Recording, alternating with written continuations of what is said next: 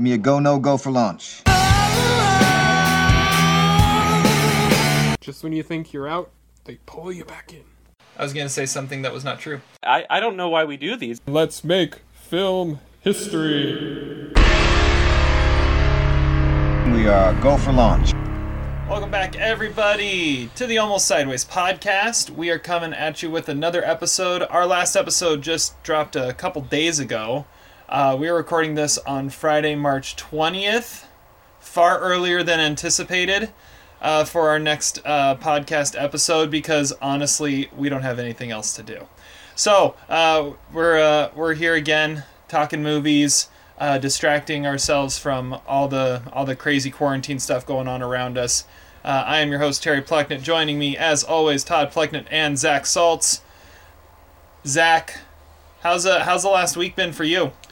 Oh, you know, it's been fun. I think everyone after, you know, Kansas got some national attention for shutting down their schools, maybe a, uh, a bit earlier than some of the other states, but there's a misconception out there that we're just hanging around and doing nothing. Like, I actually have to, like, do work next week. So maybe that's, like, a good thing, but I, I will, I, I've been getting used to getting up at noon. I got to be honest with you. It's It, it has not See, been bad. See, that was my week this week. We we went into full-on online learning this week, and then next week is supposed to be our uh, our spring break. So next week I have nothing to do, but uh, we we spent this week getting it all set up so that we're good to go. We're we're out for at least at least a month after our spring break, uh, coming back at the earliest the end of April. So uh, so yeah. So uh, Todd, the non-teacher in the in the group, you had this last week off too, but for a very different reason. Yeah, well, I should be watching wall-to-wall basketball right now, but you know that's not happening. So yeah, I've pretty much been doing nothing all week, which is kind of fun, but I really don't want to go back to work either. So I don't know. Yeah, that, that's got that's got to be tough, seeing the entire world shut down. But you're one of those few things that the can't. Essential businesses. Yeah, yeah. You are an essential business. Uh, all right. Uh, well, uh, Zach, what are you drinking? I'm having from the fabulous Lawrence, Kansas, out of uh, Free State Brewing Company, the Storm, their Storm Chaser I P A, which uh, is a fantastic, very hoppy beverage, and I think it's been sitting in my refrigerator for about eight months. It's been quarantined itself, so... it, the the red flag has been issued, and it's now good to go. It, it, it, it's been well aged. Yes, exactly. But I don't think beer works like a fine wine. You know, this this is pretty fine. No complaints here. Good, good. Todd, what do you got? Uh, I have the Jonas Curse Black Spiced Rum. It is really dark and really, like, vanilla-y, and it's uh, it's good. Nice, nice. I have what's probably like one of the favorite beers around our house, and I don't think I've had it on the podcast before, but it's like the like go-to if you just want something nice and refreshing. It's uh, the ten Barrel Brewery pub beer. Uh, it's it's the plainest can in the world, but you can get a six-pack of Tall Boys for six ninety-nine at the grocery store, um, and it's and it's good beer. Like it doesn't taste like. like watered down like Budweiser, Coors, or anything like that. It's it's good beer, and uh, yeah, no complaints here. So cheers. So cheers. what's the, like the uh, what's the alcohol situation where you are? Like, are liquor stores open? Like, do you have enough supply to last the next twelve to eighteen months? Well, it, I never go to a liquor store, so I just go to the grocery store. I guess and that's get true. Beer. I forget. In Oregon, you can just get every anything at a grocery store. Exactly. Well, you can get beer and wine at a grocery store. Up up at Todd, where he's at, you can get literally anything at the grocery store. yeah, yeah. The liquor aisles are still not sold out or anything. And plus there are liquor stores like Total Wine and Bevmo. Yeah, th- there's there's endless opportunity as long as they don't just like shut down all commercial stores. Yeah. Well, and even even the states that are that are going on full lockdown, which You know, it, it sounds like might be coming at some point for for all of us. Grocery stores are not shutting down. So, uh, Yeah. Yeah. I'm just going to make a confession, you know, full on right here, right now. I, I'm like terrified of, of the coronavirus. I actually have not gone outside in like five days. I, I, I think it's like airborne, even though I, they say it's not, but I'm, I'm terrified. So I'm not, I'm really, literally not going anywhere. I know Todd's probably I, rolling been, his eyes at that, but yeah. I, I've been from, from here to school and back. Uh, that's, that's, a, that's about all I've done. See, the thing is, like, when you start getting these fears that, like, oh, my voice, it's feeling a little scratchy, you know? But then it's, like, paranoia, and it's not real, and it's, like, psychosomatic. But, like, you know, when you're a neurotic uh, personality like I am, you start dreading these things. And then it becomes like, oh, well, I did go outside to grab the mail for five minutes the other day, so have I contracted it? Uh, you know, it, it's it, it's not easy. But so you're what you're saying sixty, is we should so be... you're not going to die. What you're saying is we should be like we should be like deep diving bandits and doing a deep uh, deep yes. character study of Billy Bob Thornton. I am Billy Bob Thornton, and the coronavirus is an antique store, and so it is a terrifying existence right now. Uh, well, let's uh, let's lighten the mood and uh, and distract ourselves by talking about some uh, some movies and some of the stuff we've been watching before we deep dive. Uh, a film that is celebrating its twenty-fifth anniversary this year that is a favorite, uh, especially of mine and Zach's. So, first let's talk about what we've been watching, and Todd, I'm going to go to you first. What have you been uh, What have you been doing the last week? Uh, I haven't watched a ton of movies, so I'm going to review uh, the miniseries that I watched. It is by the creator of the T V show The Killing, which is one of my favorites. It is seven seconds, and the creator is Veena Sud, the uh, like Israeli-Canadian Uh, writer, director, and it's uh, it's a pretty awesome miniseries. It's got some directing talent like Jonathan Demme and Gavin O'Connor working on it. It was it came out in two thousand eighteen. It's uh, about uh, this cop named Peter Jablonski who's like rushing through the snow to get to his wife who's in labor, and he runs over a black teenager riding a bike, and so he calls up his like commanding officer, and he comes with his like task force and pretty much tells him, you know, like, you can go, like, we'll take care of this, don't worry about it, nothing's going to happen. And then so it's just a giant cover-up thing. And uh, the there's a new uh, uh, homicide investigator in town, and he's getting a bunch of shit for kind of investigating the cops because he knows it's kind of shady. And then there's this, uh, the prosecuting attorney, and they sort of work together to try to uncover what happened. And Regina King and Russell Hornsby play the father and mother of the... Uh, of the victim, and they are both awesome. They just kind of live in those roles.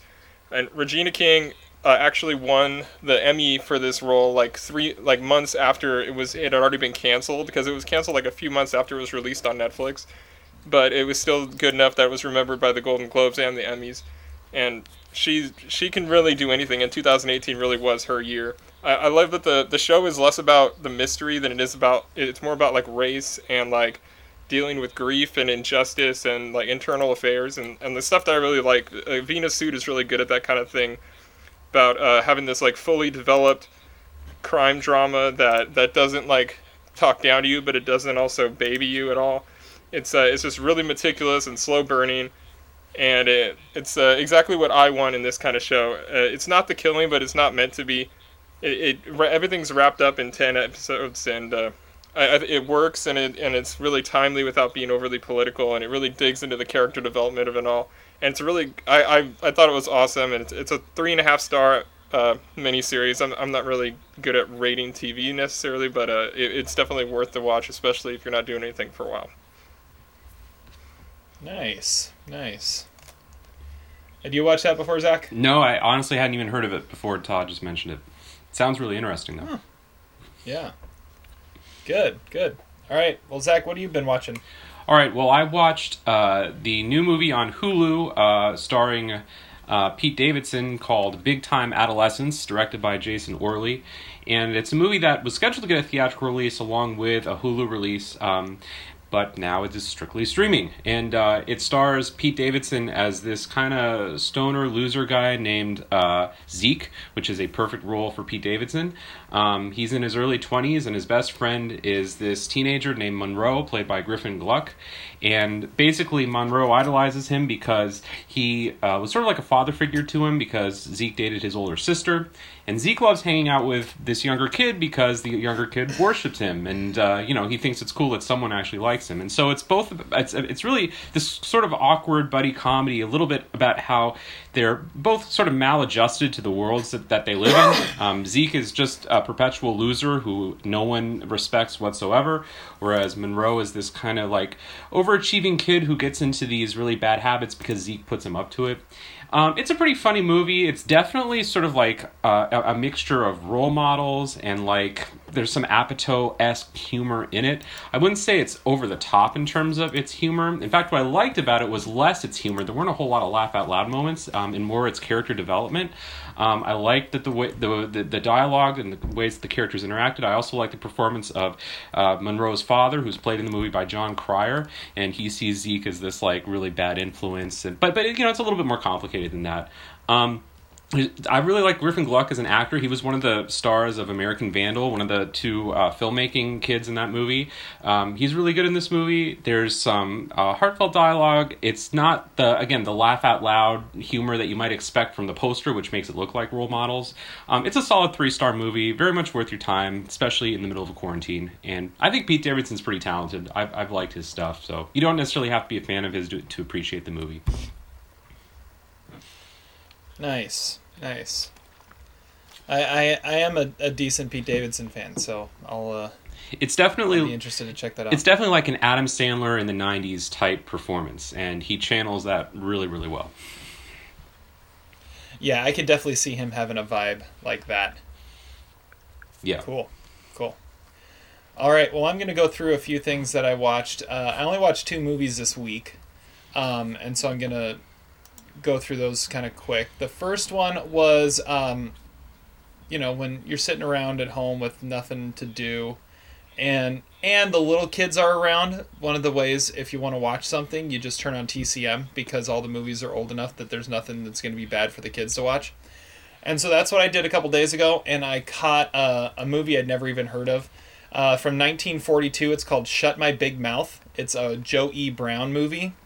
Um, he's the star of the month right now on T C M, and uh, it was really fun. I'd seen this guy's face before, but I had never seen anything he had been in.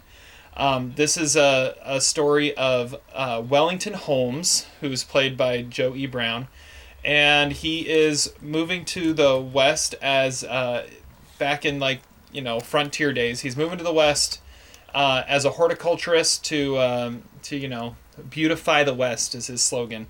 And he ends up becoming, somehow through a random series of events, the sheriff of the new town that he is in, and uh, which he is completely unprepared to be, to try and stop Buckskin Bill, the uh, the outlaw who has taken over the town.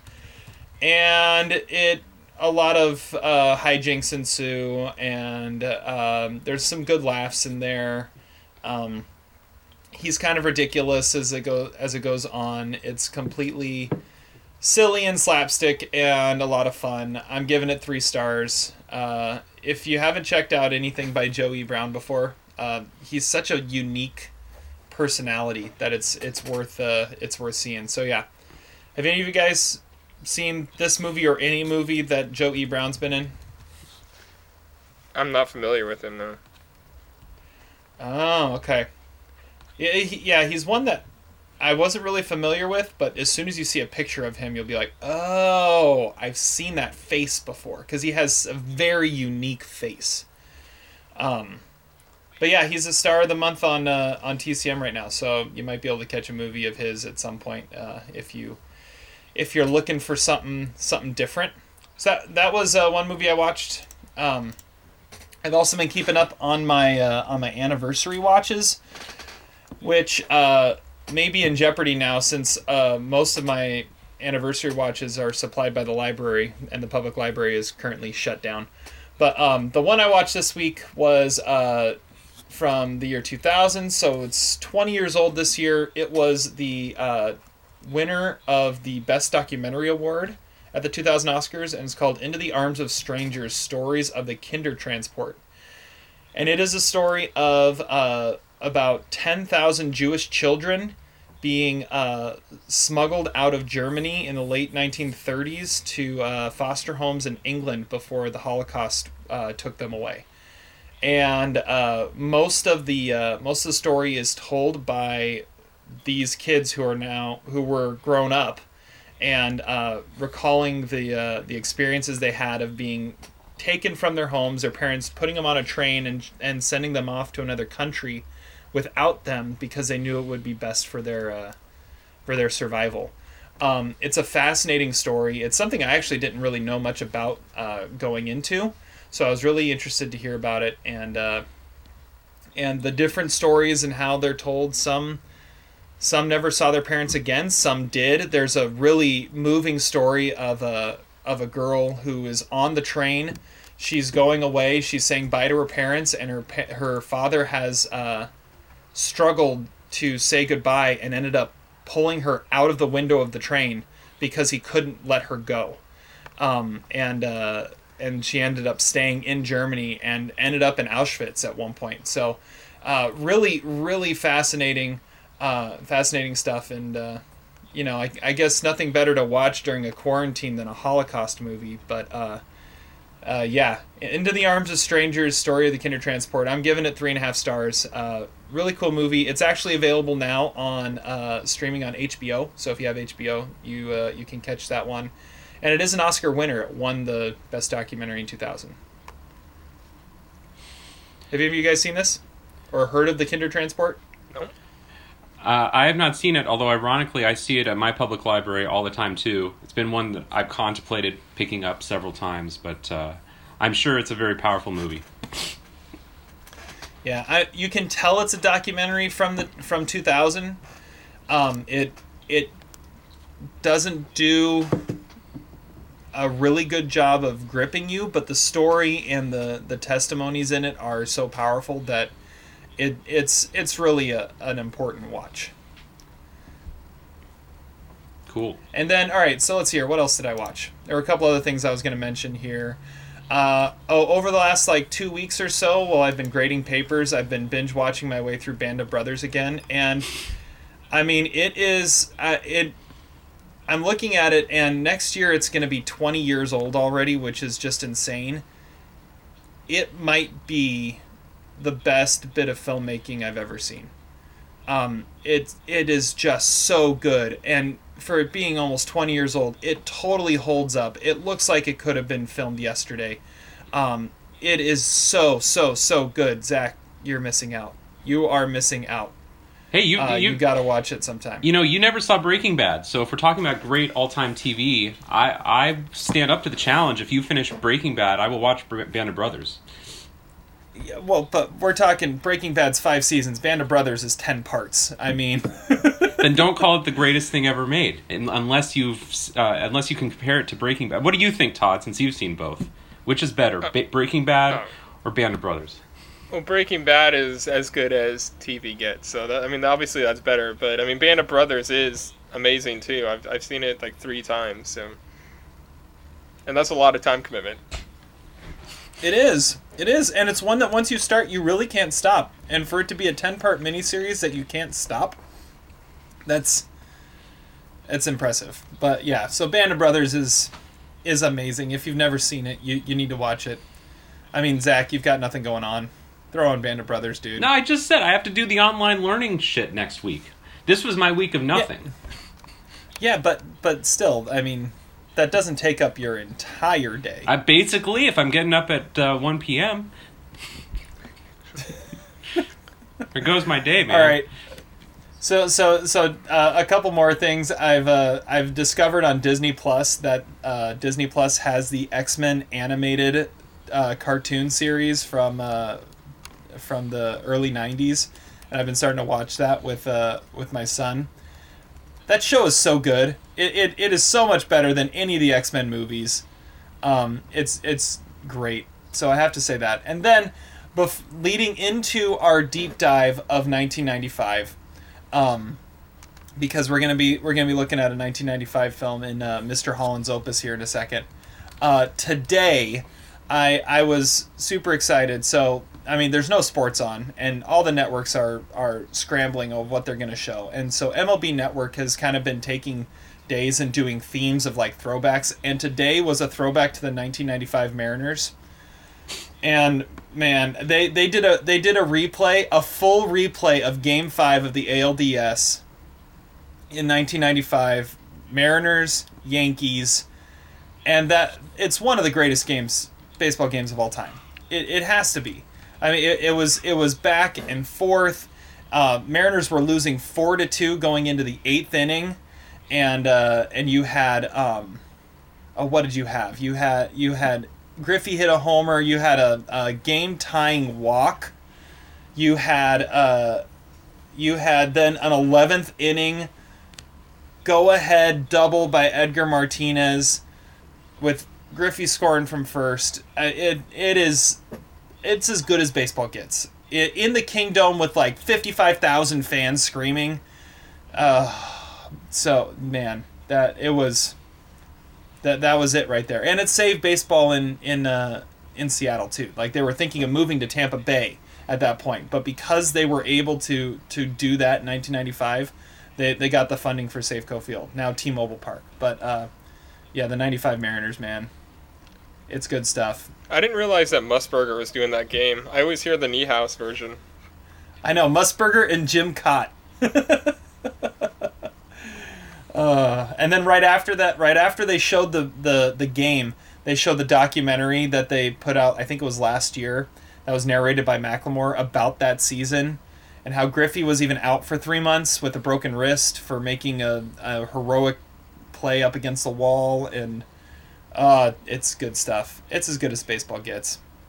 So it was my little my little uh, my little slice of sports in, in the midst of this sports blackout. Awesome.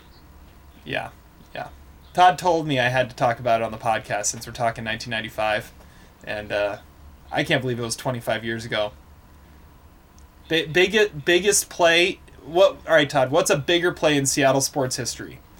The the Edgar double, or the Richard Sherman tip? I. It's it's got to be the tip. Really? That was a that was a game winning, a game winning play to get into the Super Bowl. I mean, it's better than getting into the A L C S. Yeah, but uh, I mean that that play though, I, the Mariners have never been to a World Series, but that play felt like winning the World Series for the Mariners. It was their first time in the playoffs. They'd been around for almost twenty years at that point, and it was their first time in the playoffs. Yep. And after after coming back from, what was it, thirteen games down with two months left to win in a one-game playoff and then go down two oh in the A L D S, come back and win it, that it, it's hard to get much better than that. But the tip is pretty amazing, too. Both are on the Mount Rushmore. I think... The, well, yes. What you're forgetting about the Seattle Storm nineteen or two thousand four W N B A championship. That has to be the third the third one, right? Well, I mean, that didn't have any iconic moments, though. Are you kidding? The whole thing was iconic, wasn't it? Uh, uh, the, there were, I, I would say, on that team, what, two base, basketball Hall of Famers? Sue Bird and Lauren Jackson are both going to be... I think Lauren Jackson is in the Hall of Fame. Sue, Sue Bird will be. There we go. Yeah. Yeah. All right. Let's get into uh, let's get into our main event here. We've been wasting enough time talking about other stuff. Uh, it is the twenty-fifth anniversary of Mister Holland's Opus. This is the movie that we are going to be focusing on for the rest of the podcast. And it is, uh, it is a favorite of mine and Zach's. I think partially because it's a great movie, but also because we're both teachers. And, uh, and, and it definitely says something about teaching in this movie, too. All right, we're going to start with our trivia. Uh, since Zach and I are the quote-unquote experts on this movie, I honestly don't know how expert we are. It had been a while since I'd seen it. But uh, Todd's going to host trivia and quiz us. So what are we doing, Todd? Uh, we're going to have Zach go first, I think. Terry's been talking enough. I, I, I've been talking a lot. Pub beer. Cheers. All right. Good luck. Okay. All right. Who, who could have predicted that Terry was going to do a report on Band of Brothers and the ninety-five Mariners? That's what he watches during the quarantine. That's like the hey. most predictable thing ever. Yeah, that is as Terry as it gets. Now we're talking about Mister Holland's Opus. Yeah. I this think is that's, Terry's podcast. That's, that's disrespectful, but okay.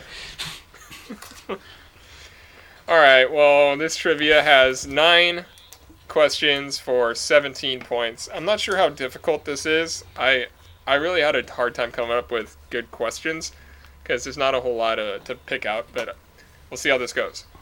Okay. The first question is, what are the first and last words spoken in the movie?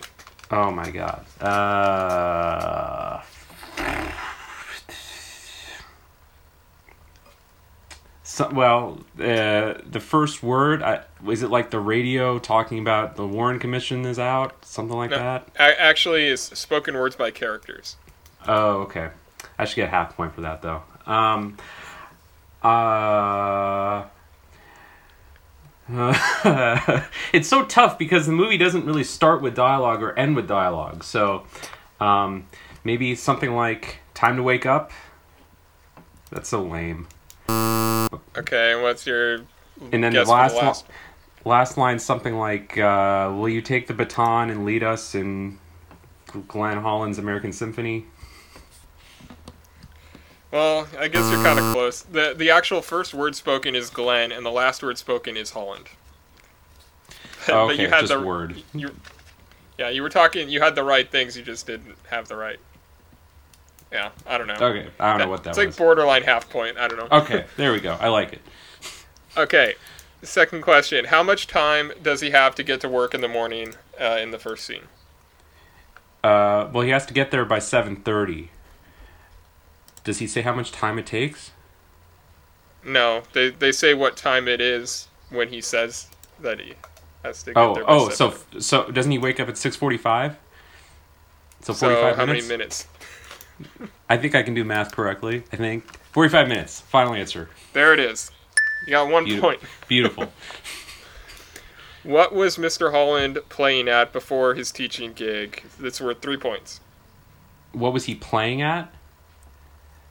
Uh, yeah. uh, doesn't, oh boy.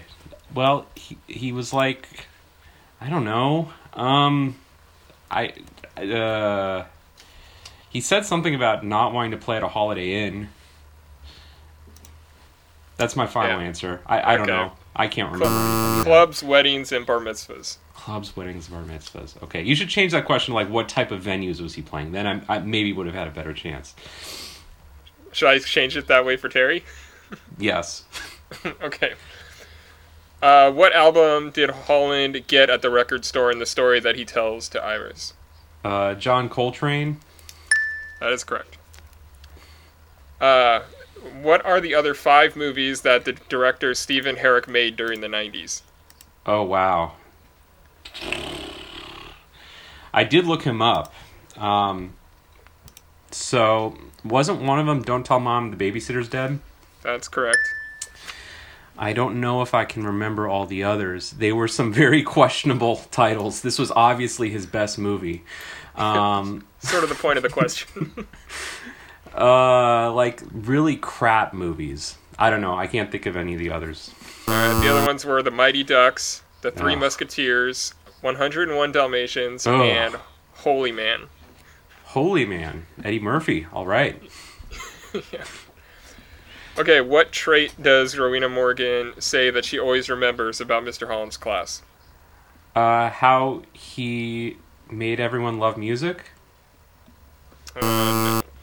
She no? had that his highly developed sense of humor. Oh, that's right. Okay.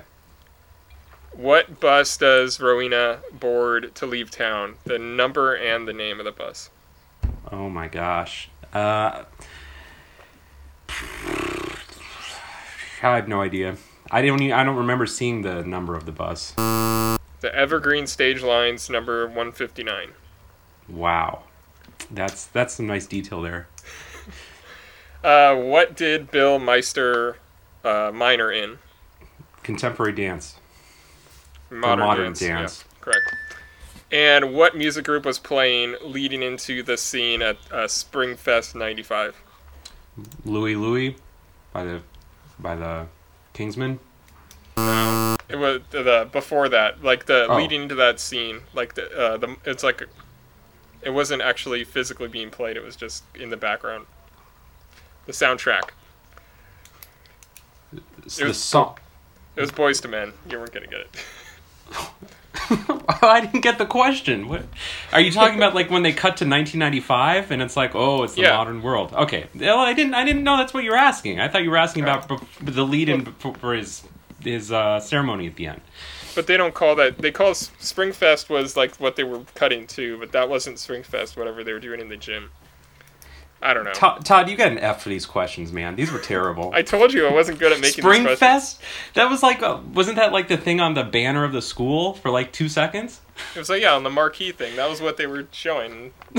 They played Boyz two Men for like like a minute. But okay. Wow. Okay, Terry, come back. This That was not good. You had four points. Oh, man. All right. I'm back. All right. These are not good questions. No, they were terrible questions. But that also might be because Zach didn't get any, very many right. But we have nine okay. questions for seventeen points. Do you want to know how many okay. Zach got? Sure. You got four. Four out of seventeen. And a debatable half. And a debatable half. Okay, those are always good ones. Usually I'm the only one that debates points, but okay. Okay. Terry, what are the first word and the last word spoken in the movie? Oh.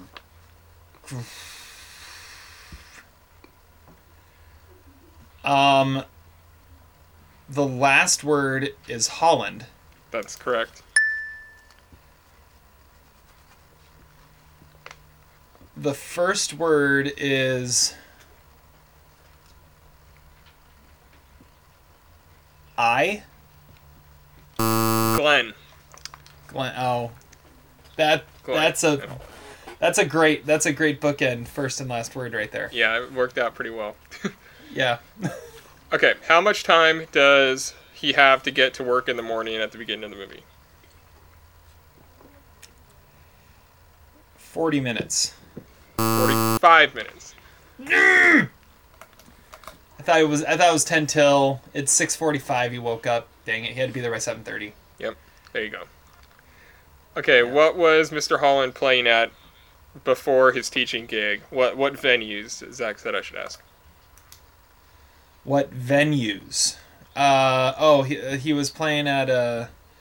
You mentioned bar mitzvahs. That's one. Um. Hotel bars. No. No.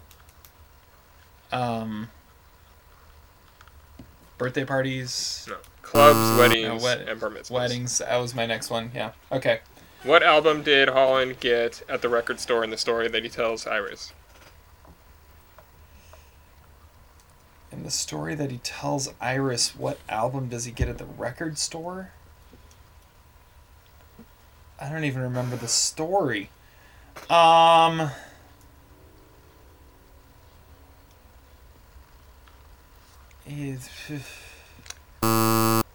John Coltrane.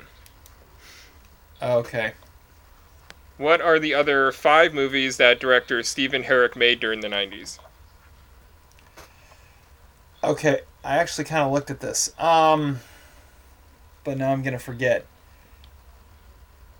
Oh... Dang it. I, uh, gosh, I was, I was trying to figure this out because I, I was like, what else had this guy done? Oh, mm.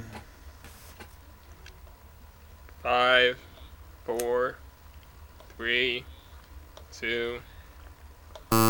Okay. I remember he, he did some sequels to a, a franchise that he didn't do the original to. That's the one thing I remember. What did he do? Don't Tell Mom the Babysitter's Dead, The Mighty Ducks, yeah. oh, The Three Musketeers, right. one hundred and one Dalmatians, and Holy Man. I should have remembered one hundred and one Dalmatians because I actually just watched that recently. We heard. Yeah. And one oh two. Well, no. one hundred and two Dalmatians was the one I had to I watched for the anniversary thing. Okay. What trait does Rowena Morgan say that she always remembered about Mister Holland's class?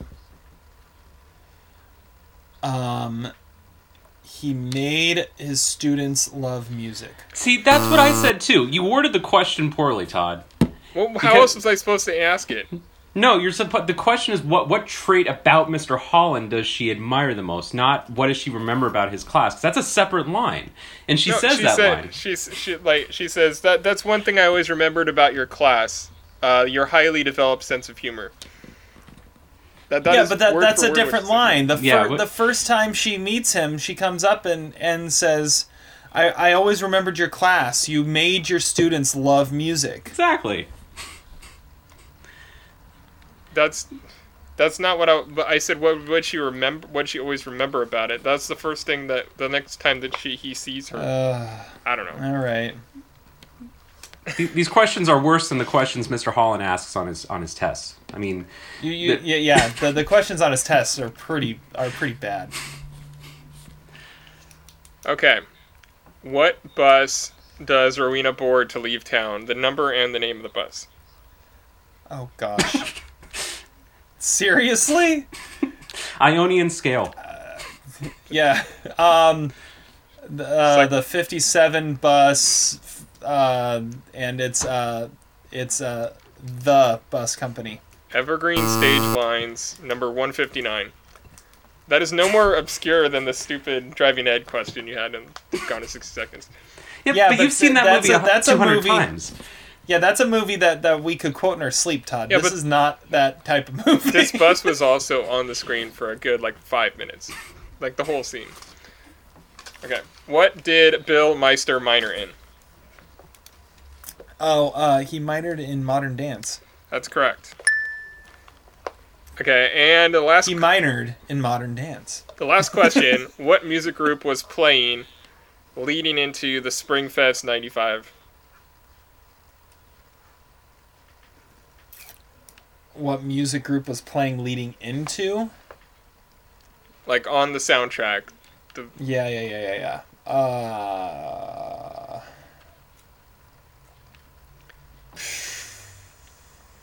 Oasis. It was Boys to Men, and okay. Zach wins four to three. Congratulations! I got three? Really? Wow, I, that was more than I thought I got. You got Holland, you got Bar Mitzvah, and Modern Dance. Okay, okay. What other? What did Zach get? I got Don't Tell Mom the Babysitter's Dead. And you got and, forty-five uh, minutes. John Coltrane and Modern Dance. Yeah. I remember that. What did he say for? I mean, last word. The last word is when they're introducing him to direct the the thing. It's like the the American Symphony by Greg or by Glenn Holland. Yeah, yeah. I said I said something like, "Would you come up and take the baton and direct oh. the American Symphony?" I don't know. And the first word was she like rolls over and says his name. That was that's the first word of the movie. Ah. And I would have gotten the venues question had you worded it the way you did to Terry. I, I would have definitely said bar mitzvahs or weddings, because that comes up later in the movie. Yeah. All right. Well, uh, Zach, since you won, you get a you get to introduce our movie for us. Sweet. Okay. Well, if if you ha- if you for those of you who are just joining us who haven't been listening the last twenty minutes, we're we're deep diving Mister Holland's Opus, a classic by the one and only Stephen Herek, in the middle of his epic nineties run. Um, you know, Mister Holland's Opus is one of those really great nineties movies that doesn't typically get made anymore, coming right off the heels of, of Forrest Gump, you know, sort of very sentimentalized, very much like having the Disney type music and the, you know, the, the very, um, uh, what am I, what's the word I'm looking for? Inspirational type movie. We, we don't tend to see movies like that anymore. Um, but it's a movie that, uh, received an Academy Award for Best uh, Actor, Richard Dreyfuss, sort of led to a little, a little short resurrection in his career because he did do a few interesting things after this movie that maybe we can talk about. Um, but uh, a movie that, for, for Terry and I at least, uh, is a very profound movie because we're teachers, and I think it's one of those relatively rare movies that I think as a teacher you can watch and say, yes, there's a lot of accuracy in it. There is certainly a degree of sentimentality and maybe over-the-top melodrama throughout it as well, but there are also grains of a lot of truth. And then another thing to kind of add to it too is that this movie takes place in Portland, and uh, a lot of, as opposed to a lot of other movies that say they take place in Portland or the Northwest, this is very clearly a movie that is actually shot in Portland, and I think that degree of authenticity also gives this movie a few extra points. Yeah, I, I, I noticed this time watching it that it, like you said, it is a very sentimental movie, but it's not a bad sentimental. Like, I I love the sentimentality of this movie. Um, and, uh, yeah, like you said, it, it's a teacher movie, which which makes it that much more special. But it's just good. I mean, it's just a great story. Um, it's it's one of those, you, you feel like they don't really tell stories like this anymore. Um, but it, it's just it's just a great story. I I love this movie. It had probably been about ten years since I saw this. Uh, the last time I watched it, I used to actually show this to my literature class that I taught. Um, I, I forget the context of why we would watch it, but it was something that was suggested, and so we watched it in, in my literature class that I was teaching. But um, and that was probably about ten years ago. So, uh, yeah, it, it it's a great movie. Richard Dreyfuss is... is amazing in this role. He he really he really uh, gives an amazing performance here. And I noticed it was one of only two Oscar nominations he had ever gotten. He's only gotten two nominations. This, and he won for um, The Goodbye Girl. For? Yeah, The Goodbye Girl. So I thought that was kind of interesting that those that you'd think he would have gotten a little bit more notoriety than that. Todd, what's your experience with this movie? I vaguely remember watching it when I was a kid, and all I really remembered was like them whining to him while he was like while he's driving, like, "Mister Holland, that, that was that was a one-way road," and I, that's all I remember about the movie completely. So uh, this was interesting watching it again because it pro- it was been twenty, probably twenty-three, twenty-four years. I, I totally thought one of the questions you were going to ask were what were the critiques the student had of Mister Holland's driving. I was waiting for that question. You can't just pass on the right like that. Yeah. This is a one-way road, Mister Holland. The question I thought you were going to ask, and by the way, I think from now on with trivia, we should always come up with the questions we thought you were going to ask but didn't. The, the question I thought Todd was going to ask was, uh, what do Gertrude's uh, family members do? You know how she's like, I have a sister at Juilliard and a brother at Notre Dame, and my mom oh, paints yeah. and wins all the Blue Ribbon Awards. Yeah, I was prepared for that question. Yeah, I, w- I, w- that was, uh, I almost typed that, but I didn't. I was thinking he was going to ask what sixties rock band stole a Bach song. Yes, that would have been a good one, too. That would have been a good one, too. All right, well, uh, let's let's hop into our deep dive here. And the first thing uh, we're going to do is, it's been twenty-five years since this movie came out. So if this movie were made today, uh, what would it look like? And so we're going to do a recasting of this. And uh, Todd, we're gonna start with uh, with you. And do we want to do we want to do? Uh, I always forget to do writer director, so I don't have anybody, but I'll come up with something. I don't uh, have. Todd, anybody. Do you have a writer director? No. Okay, then let's just skip the writer director part and go right in. Uh, so Todd, why don't you give us who your uh, who your Glenn Holland would be uh, if this movie were made today? Well, the easy answer is uh, Greg Kinnear, but. I went with someone else. I went with Ewan McGregor. It's I don't really think it's that easy of a role to, to cast. I mean, I feel like Richard Dreyfuss just looks so much like a composer, but Ewan McGregor, I feel like, has uh, he has an aura that he could maybe pull that off. I don't know. Okay, all right. And he does have some uh, musical I'll... talent that was on display in Moulin Rouge. He could true. he could probably sing pretty well over the top. Yeah. Well, but I don't think, uh, I think that's part of it is, I mean, you don't have, have to have a lot of musical talent to play this role. I mean, he conducts and he sings badly. True. So, yeah. Well, arguably, um, Ewan McGregor sang badly in Moulin Rouge, so. Oh, oh, I love that movie. You shut your mouth. Um, it was a little, right, I, mean, I, I think you'll appreciate this, Terry. It, it, it, his voice in that movie, a little bit Brian Beagley. And, and, and you and you know what I mean by that. We love you, Brian. Um, we know you're listening. I'll, I'll take that. I'll take that.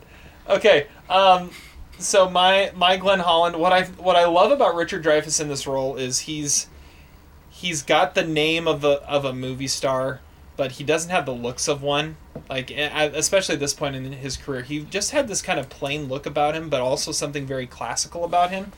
So, uh, my Glenn Holland was uh, Michael Stuhlbarg. Yeah. Okay.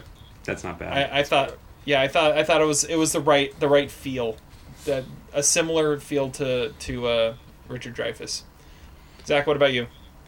Yeah, Michael Stuhlbarg is a good one. Uh, he might be a little old at this point. I think you need to pick an actor who can have a, a, a range, and um, I also think it's quirky. I think the, the only other actor in the nineties who, who could have played this is, I think, obviously Paul Giamatti, and maybe we can talk about some of the parallels between Glenn Holland and Miles, but uh, the actor today that I would choose would be someone who had to age well, someone with uh, a high degree, I think, of comedy and versatility, but you also had to believe that they are uh, serious-minded and um, very focused on their career, uh, their failed career, and the, the person I came up with was Nick Offerman.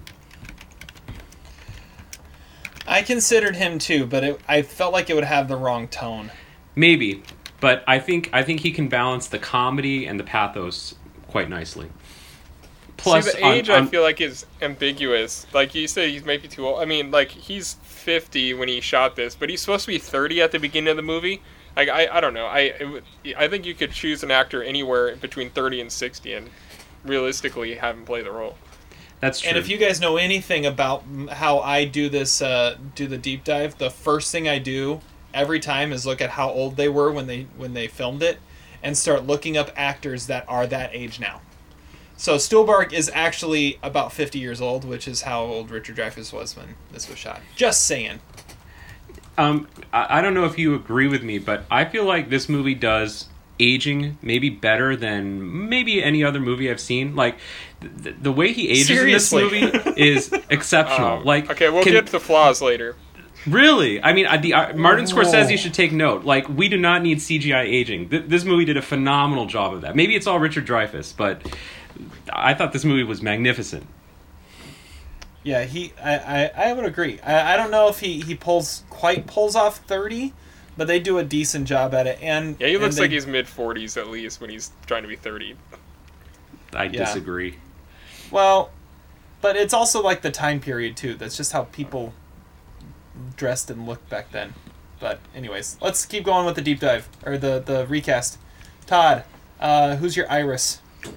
This was the easiest one to do. Like, I mean, the uh, the uh, I, what's her what's the name? Glenn Headley. I I kept yeah. thinking that it was Judy Greer, like the whole movie, and I, I feel like that'd be the easiest recasting ever. One.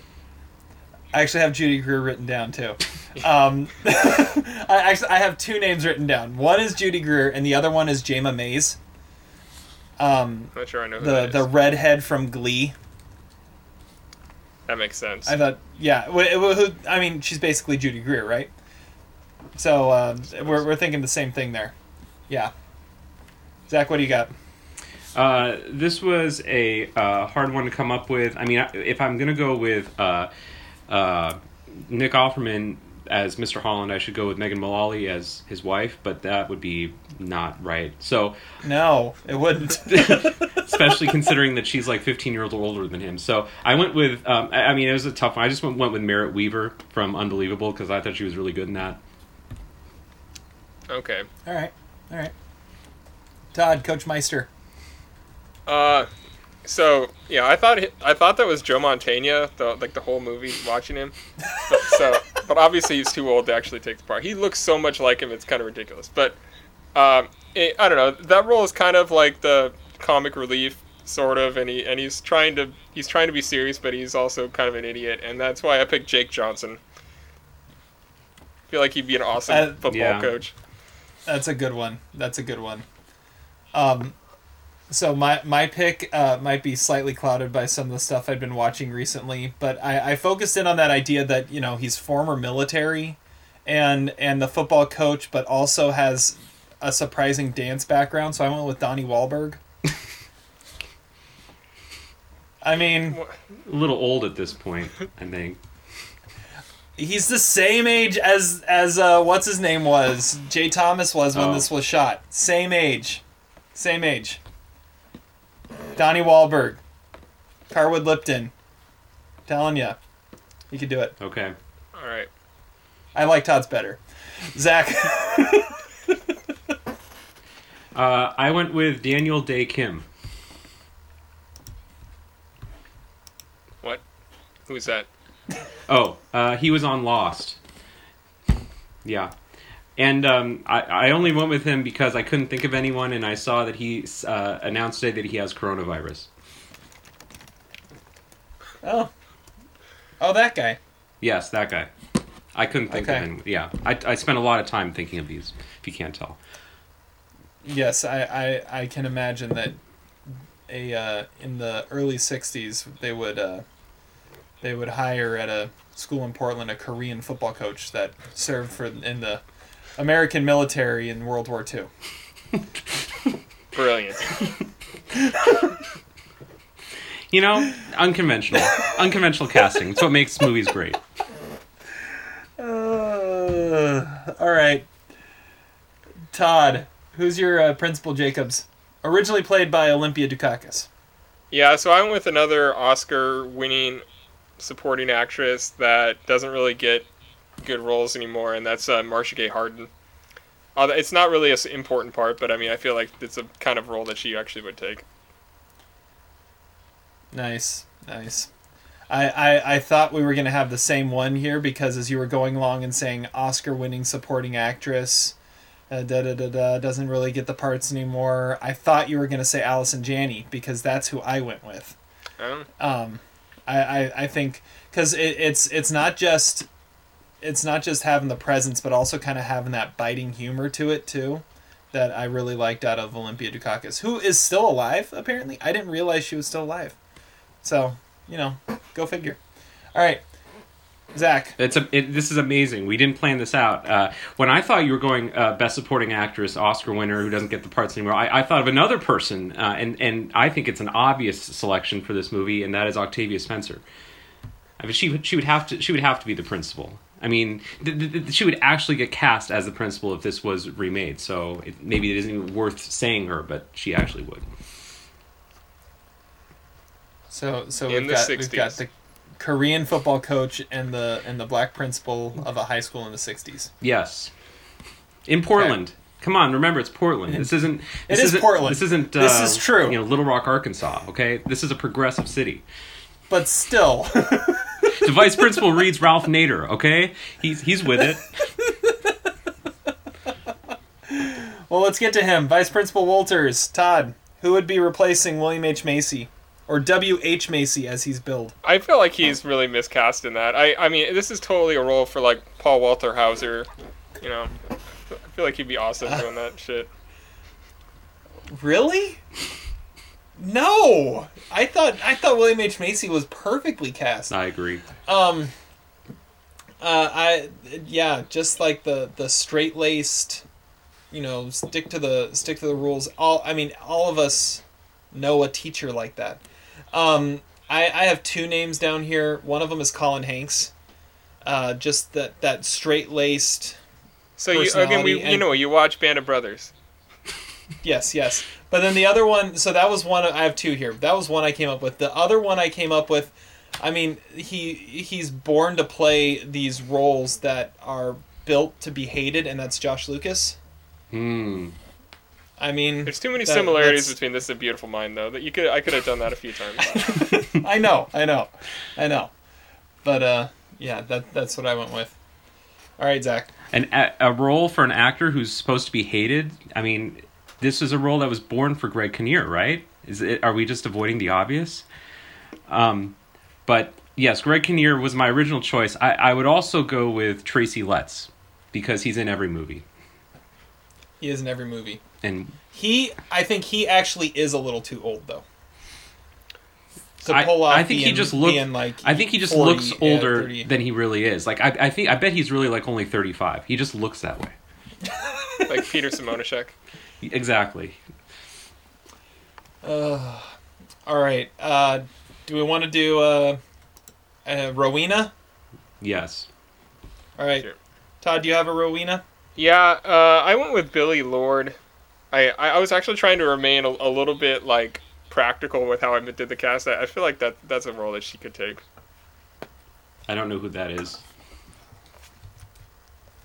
Uh, Carrie Fisher's daughter. Ah. Uh, what was she I in? Like that. Booksmart, Scream Queens, and the and the last two Star Wars movies. Yeah, Star Wars.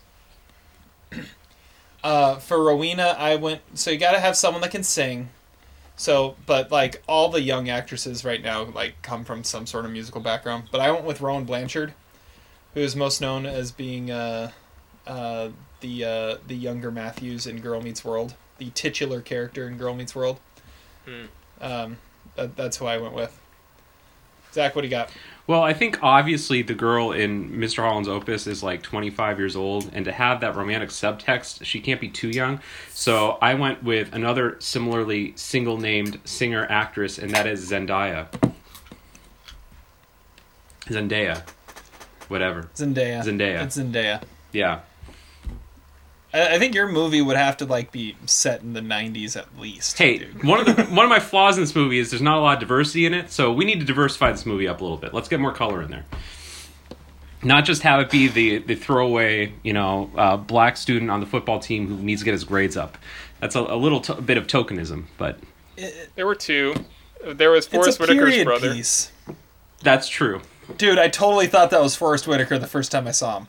I did too. What? Dude, he was like kind of creepy. Like he's like he was like thirty-five at that time, probably. I know. I it it made me go look. I'm like, wait, how old was Forrest Whitaker? Wait, it's not him. Oh, it's his brother. Okay. Anyways, okay. Uh, do we have any others we want to throw out there? Well, I only cast Cole once because I wasn't gonna come up with like five actors, and so I went with Cole Sprouse because he sort of has the baby face. He's probably like twenty-five, so he could probably play all all like maybe three of the four parts.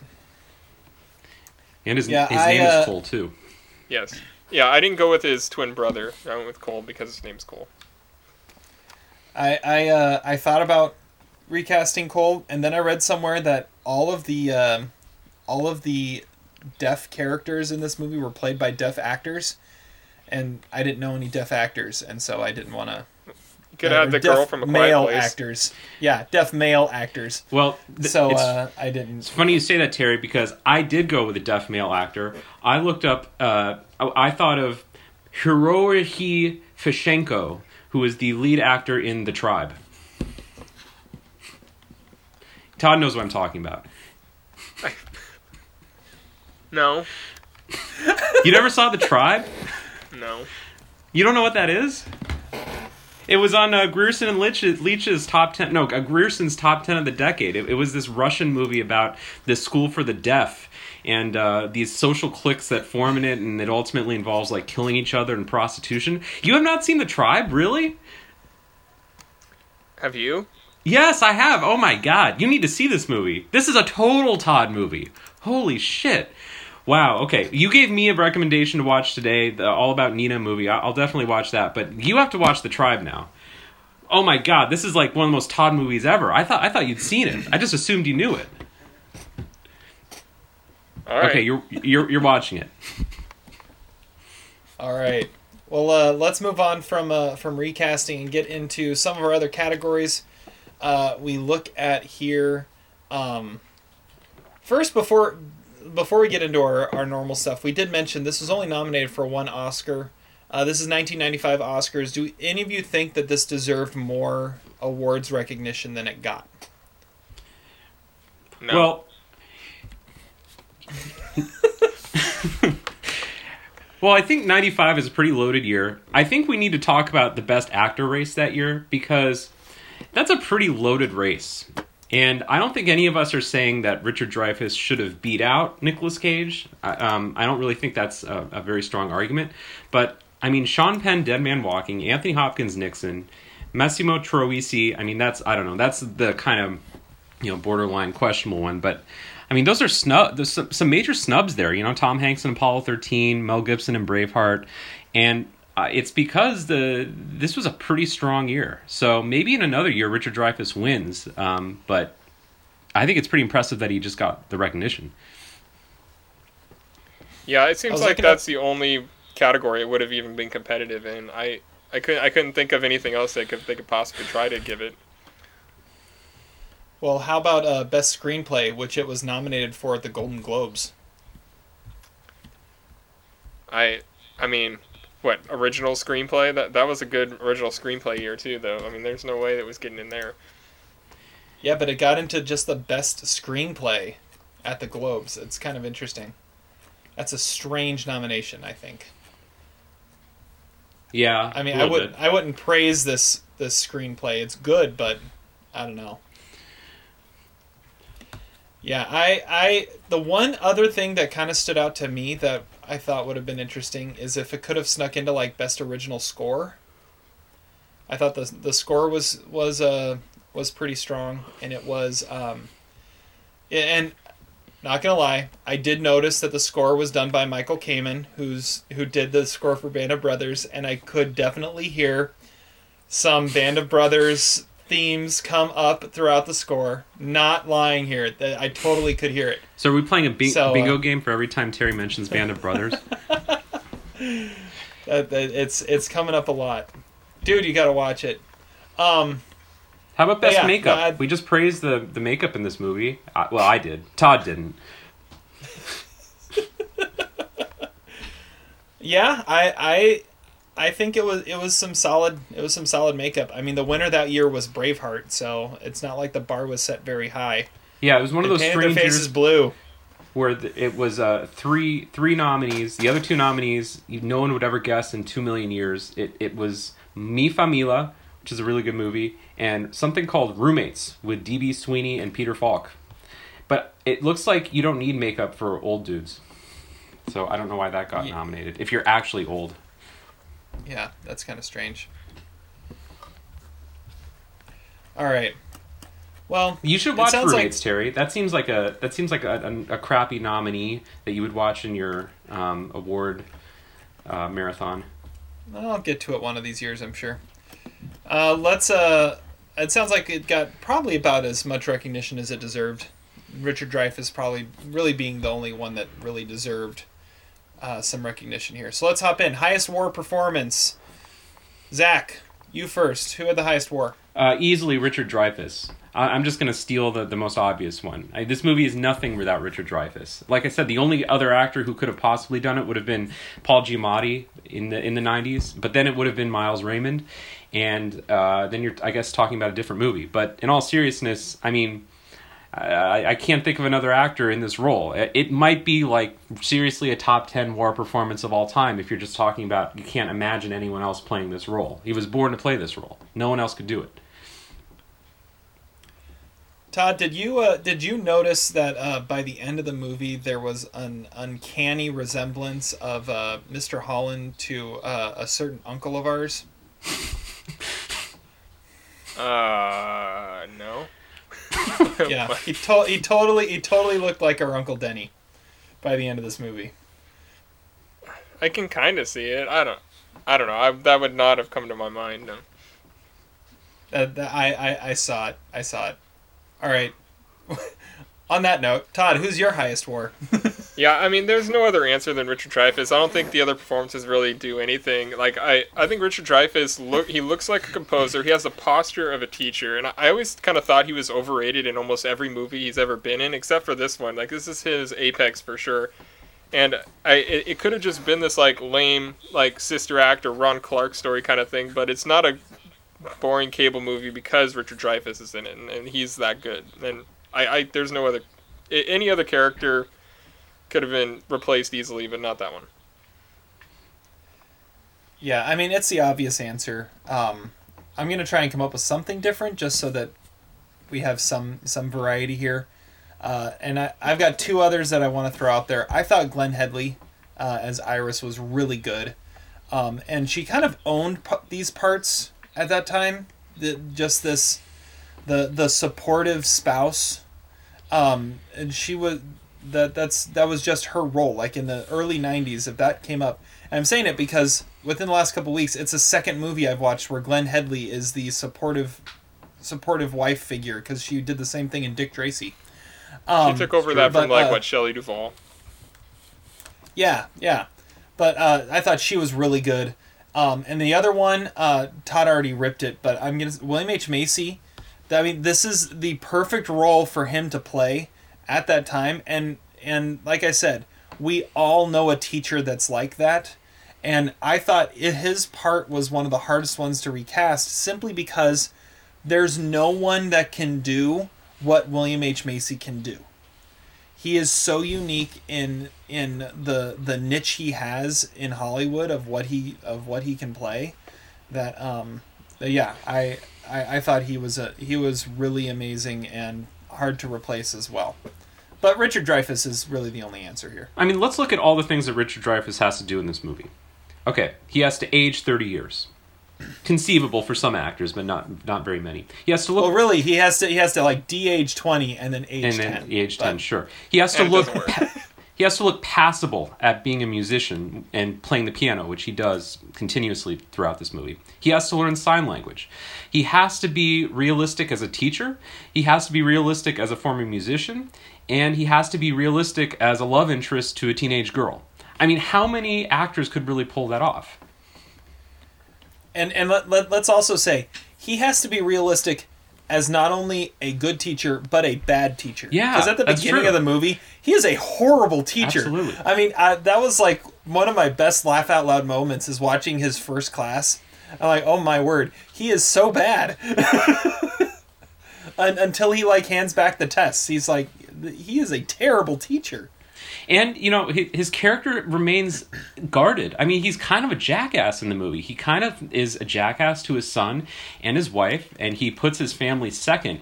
And I think for a lot of actors, you know, as a as a viewer, you might lose your sympathy for them because they're putting their family second, especially someone with a disability like his son.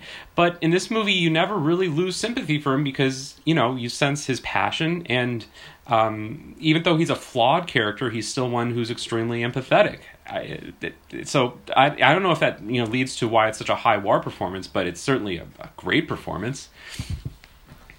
Zach, tell me you've had this moment in the classroom of of what he had in his first uh, orchestra rehearsal, where he walks in and they are just horrible, like the worst band of all time, and they finish and you have to say that was good.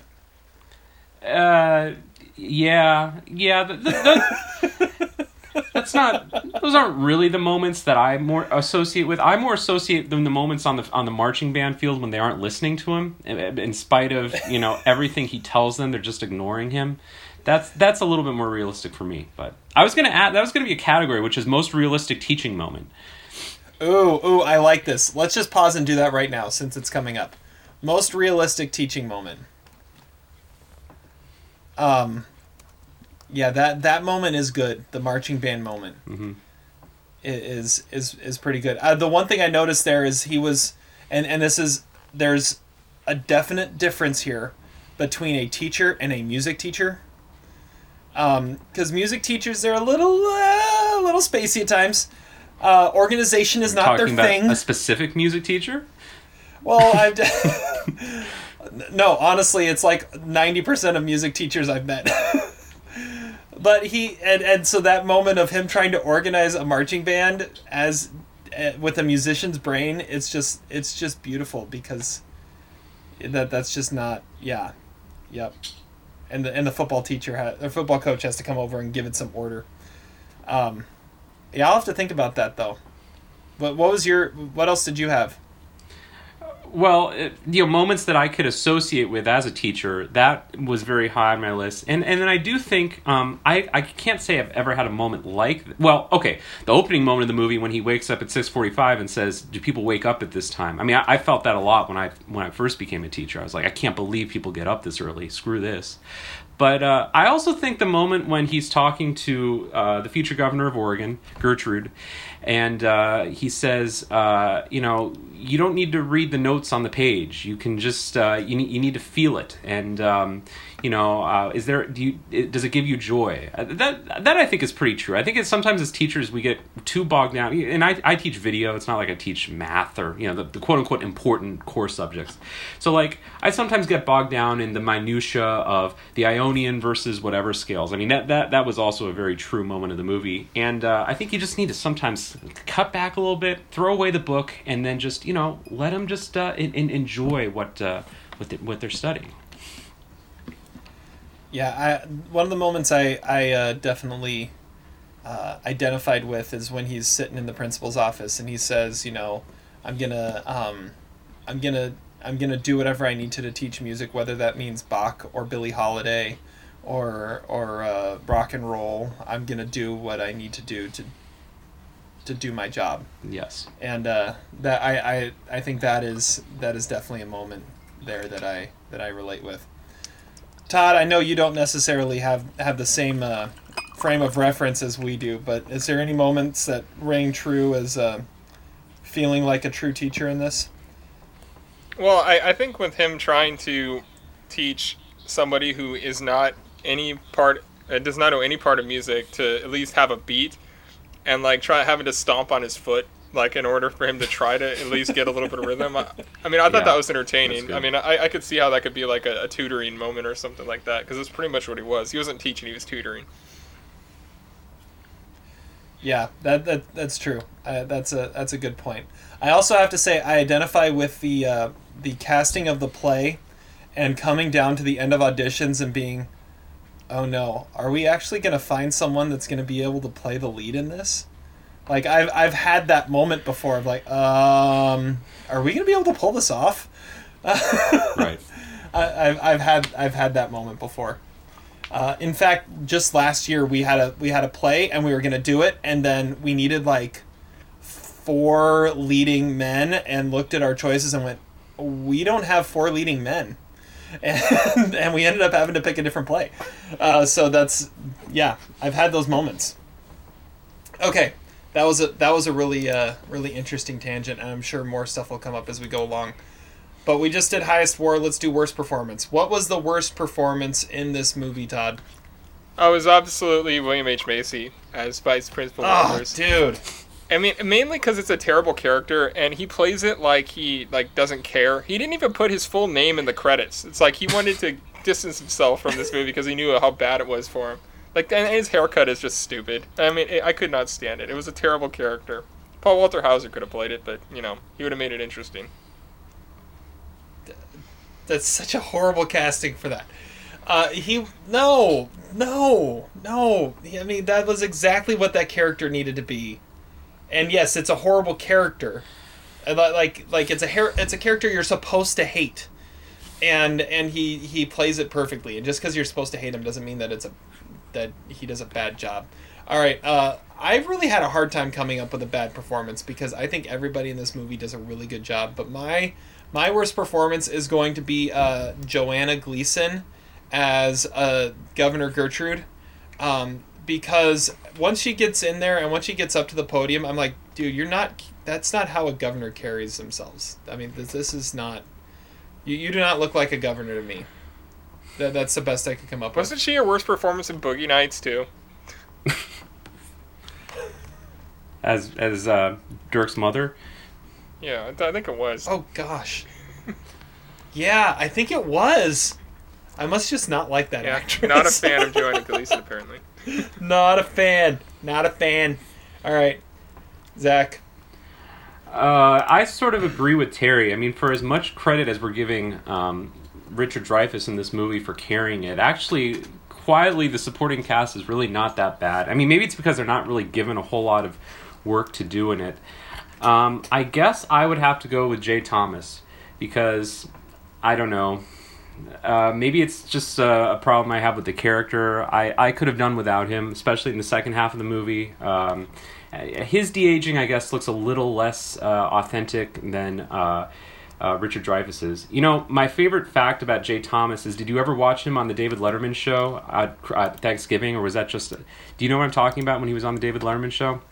No. Okay, so every year uh, around Thanksgiving, he would go on the David Letterman show and recount his story about uh, how he uh, met, uh, what was it? It was like the um, uh, the Lone Ranger.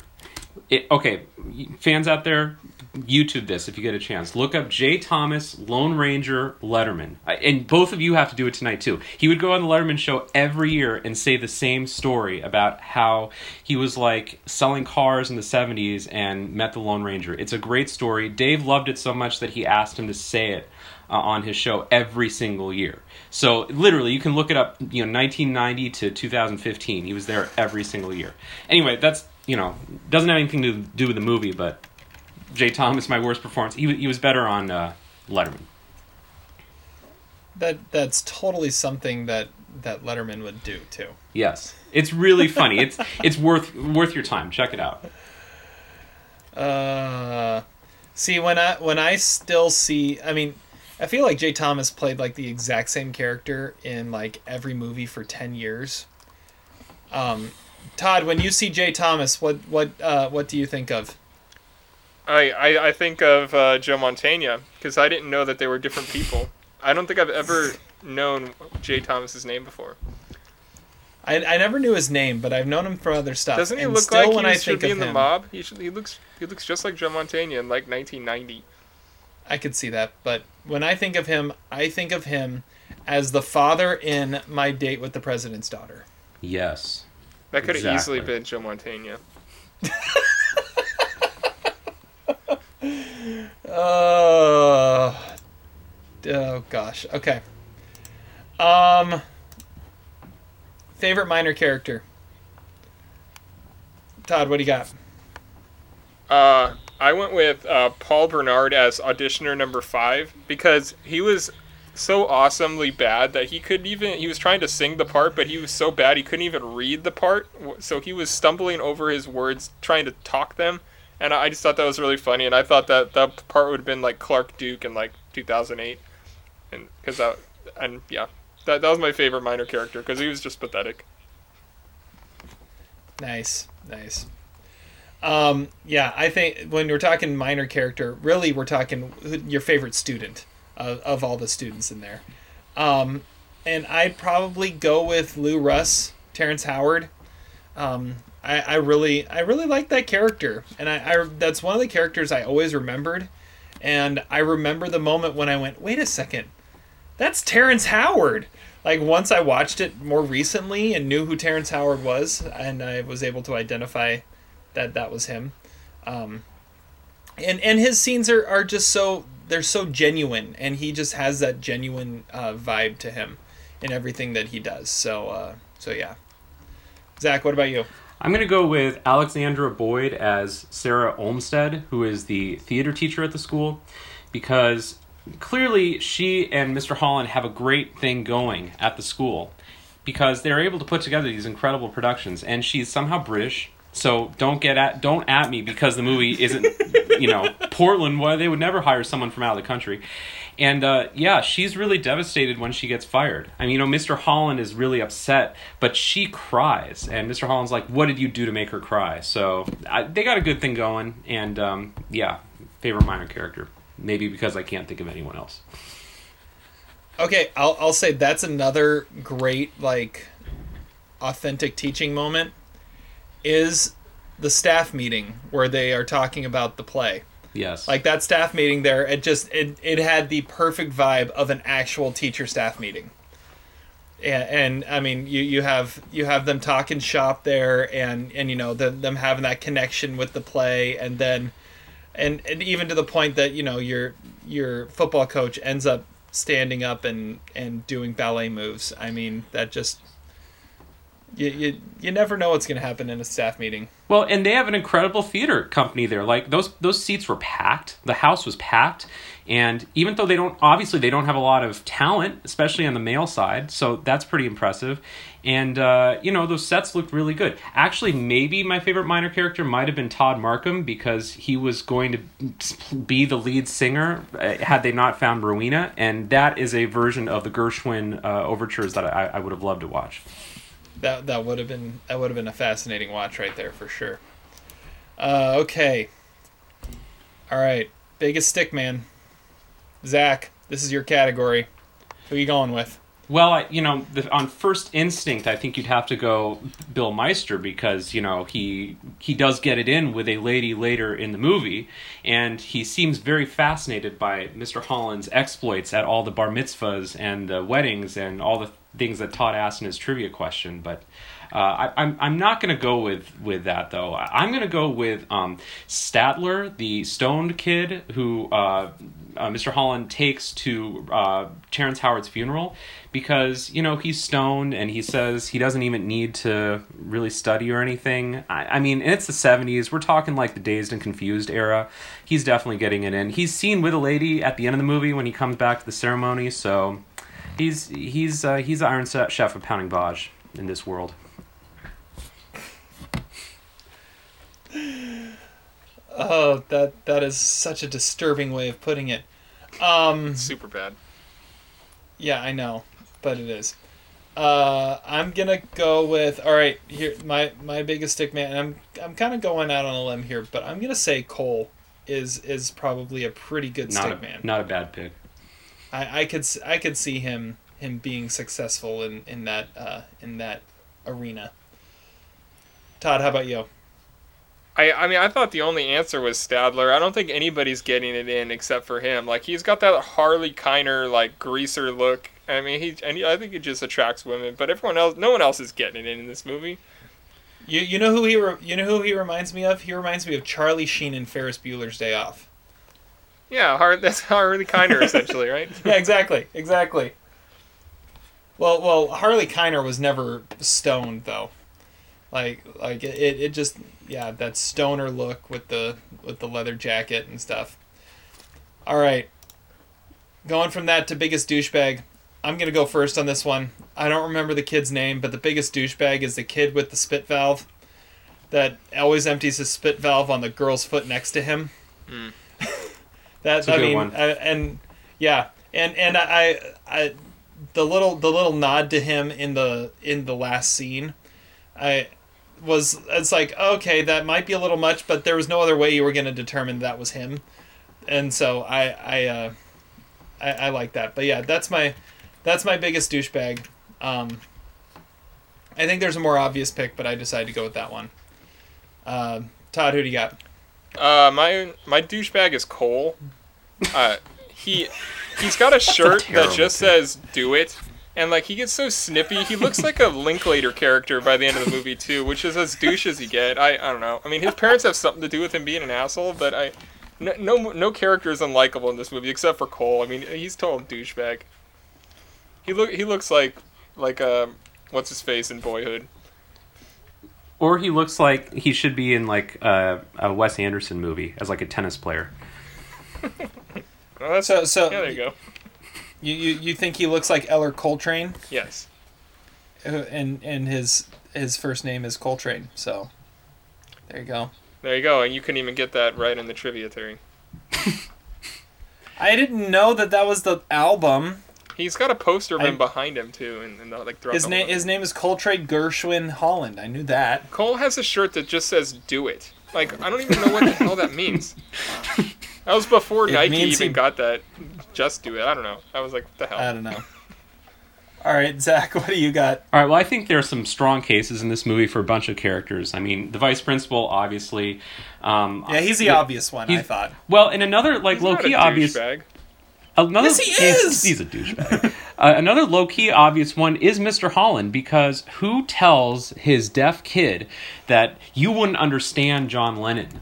I mean, that's just a that's a horrible thing to say. Horrible father, you know. Obviously, didn't take the time to learn sign language. Didn't you know? Puts puts everyone else before his kids. So he's he's a he's a nominee for, for biggest douchebag. I'm gonna go with though the uh, fire truck captain who uh, sounds the horn. Um, and everyone covers their ears, and it's like you're, that is a great call. You're right behind the marching band at the high school. They're having a great time. Everyone's having a great day at this parade in sunny spring Portland, and you're gonna blast the horn. Come on, man, that's a douchey thing to do.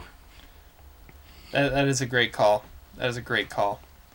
Yeah, I thought the obvious choice was the vice principal.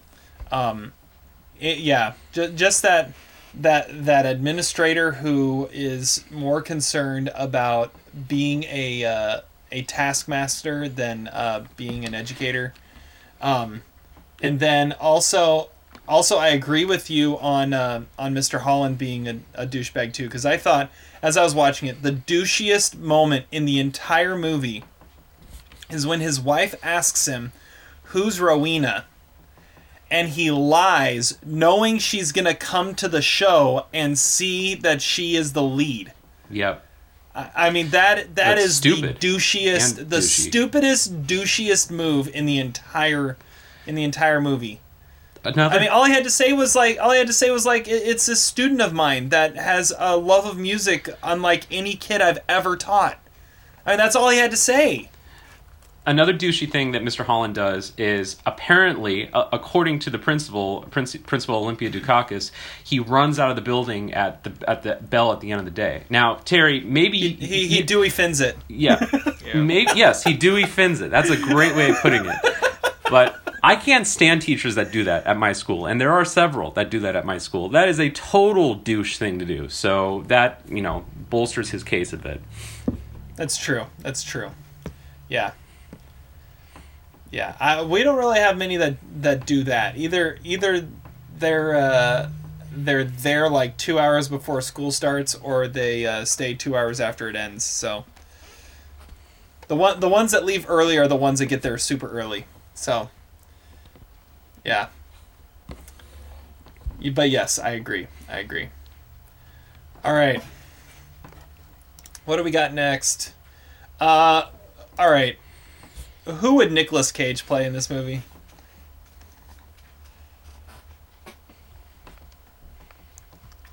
Does he have a role? Well, I kind of. If he was in high school, he would have played Louis Russ, I'm pretty sure.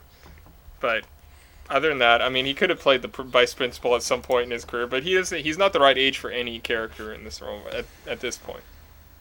He, he, yeah, I mean, even mm-hmm. like present day or or then. It doesn't quite fit. Zach, what do you think?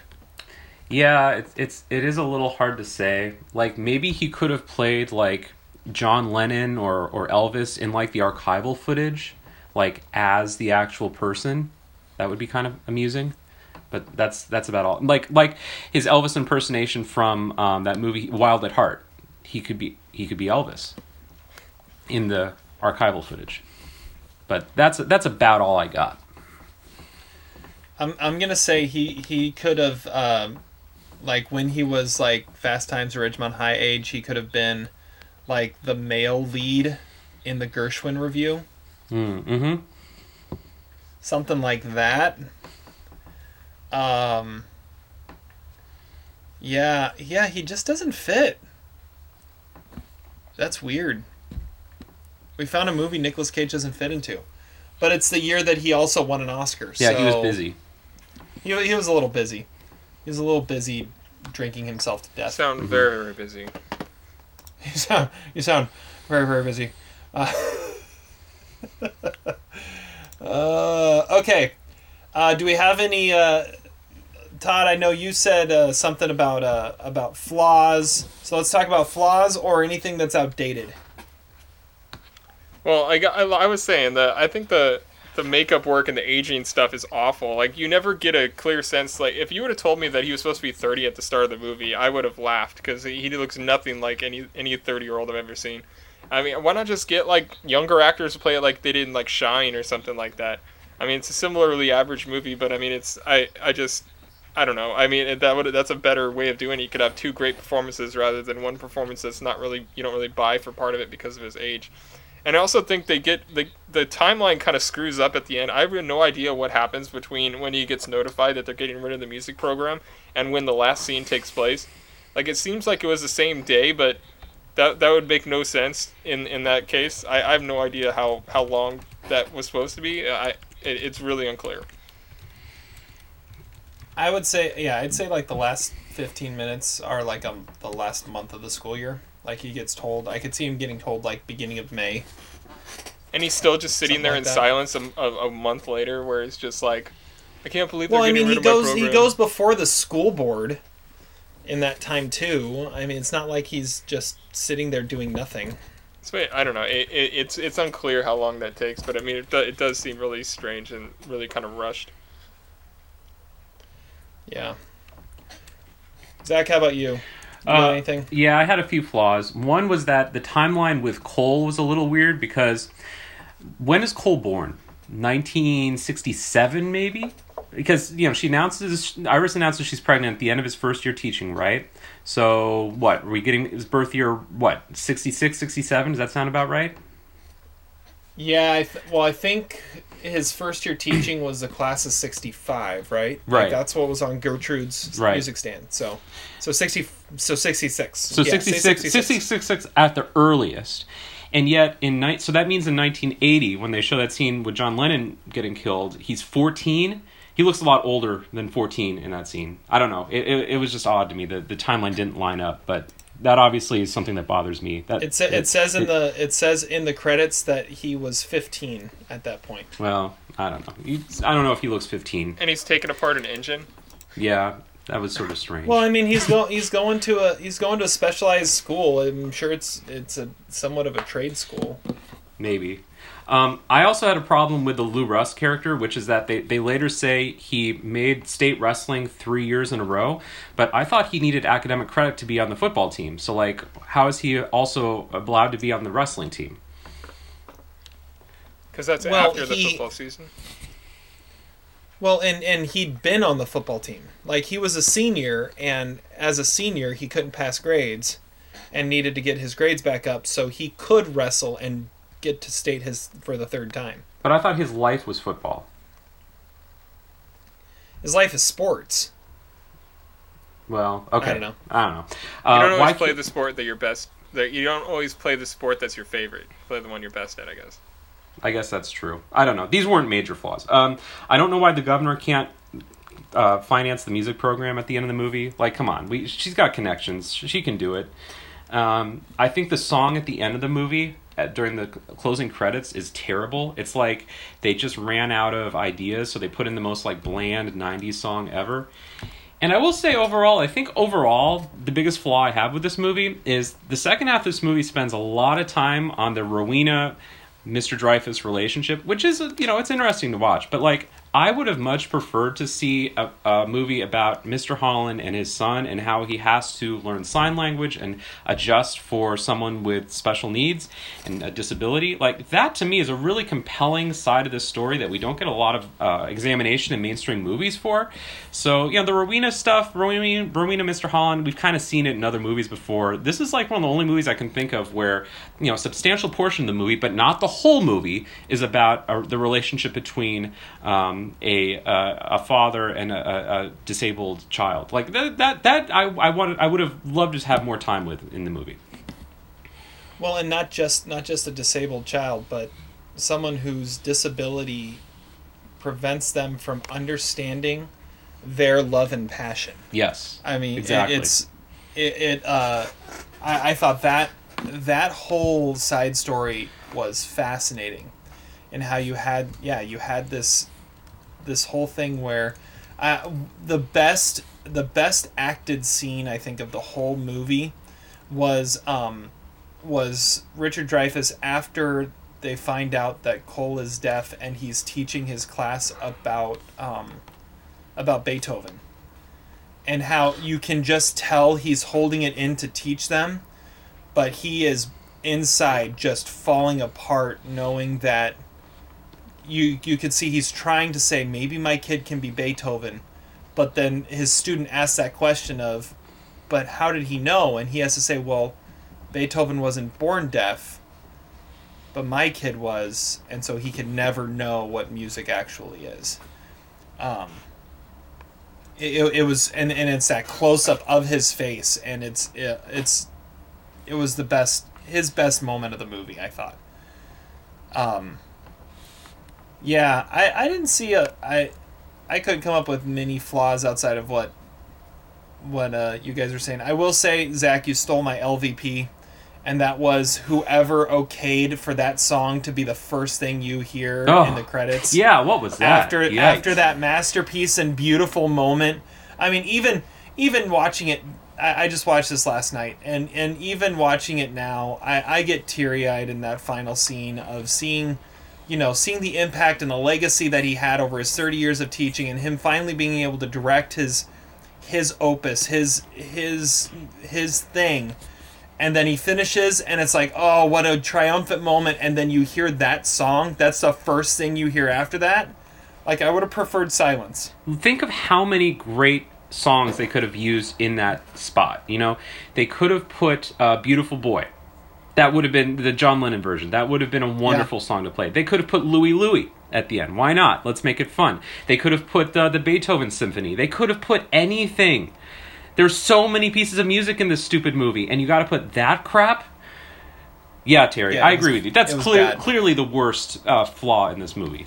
That that was the one moment it went from it went from sentimental to over-the-top nineties That corn. Must have been a studio decision. There's no way that director would have okayed that.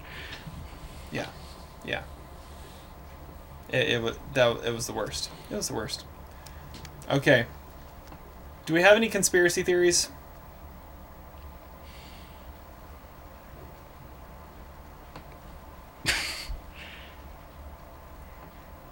I don't think so.